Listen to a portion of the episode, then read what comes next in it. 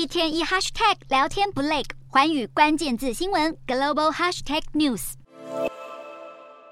澳门最知名地标大三巴牌坊涌现大批人潮，澳门当局宣布免核检通关后，这座历史古迹又回到往日的热闹盛况。根据当地媒体报道，澳门在八日，也就是针对从中港台入境旅客实施免核酸检测措施的第一天，入境旅客人次就多达三点八万人，其中包括两万八千多名中国旅客以及将近六千名港客。另外，八日的饭店预订率也飙到八成。疫情三年让这座观光大城陷入空前的寂静，如今解封恰逢春节旅游旺季，闻名全球的澳门赌场、美食以及名胜古迹，终于能再大赚一笔。为了吸引更多第二大客源港客，澳门当局宣布，自本月十三日到三十一日，大手笔给港客买去程送回程、船票、车票买一送一的优惠，但条件是去程与回程不可以同天，为的就是要鼓励旅客在澳门过夜住宿，增加留澳时间。久违解封，随即提振博彩业。摩根大通分析指出，光是本月前八天，澳门赌场就进账将近二十一亿澳门元，约新台币八十亿元，相当于每天近十亿元新台币收入，比去年十二月日均四亿新台币飙涨超过一倍。尽管如此，澳门本月的博弈利润还是比二零一九年年末疫情前少了足足七十趴。不过，在农历新年前，澳门饭店就已经出现一房难求的局面，因此摩根也预测，春节期间澳门赌收有望飙回疫情前五成以上。带动全市旅游业复苏。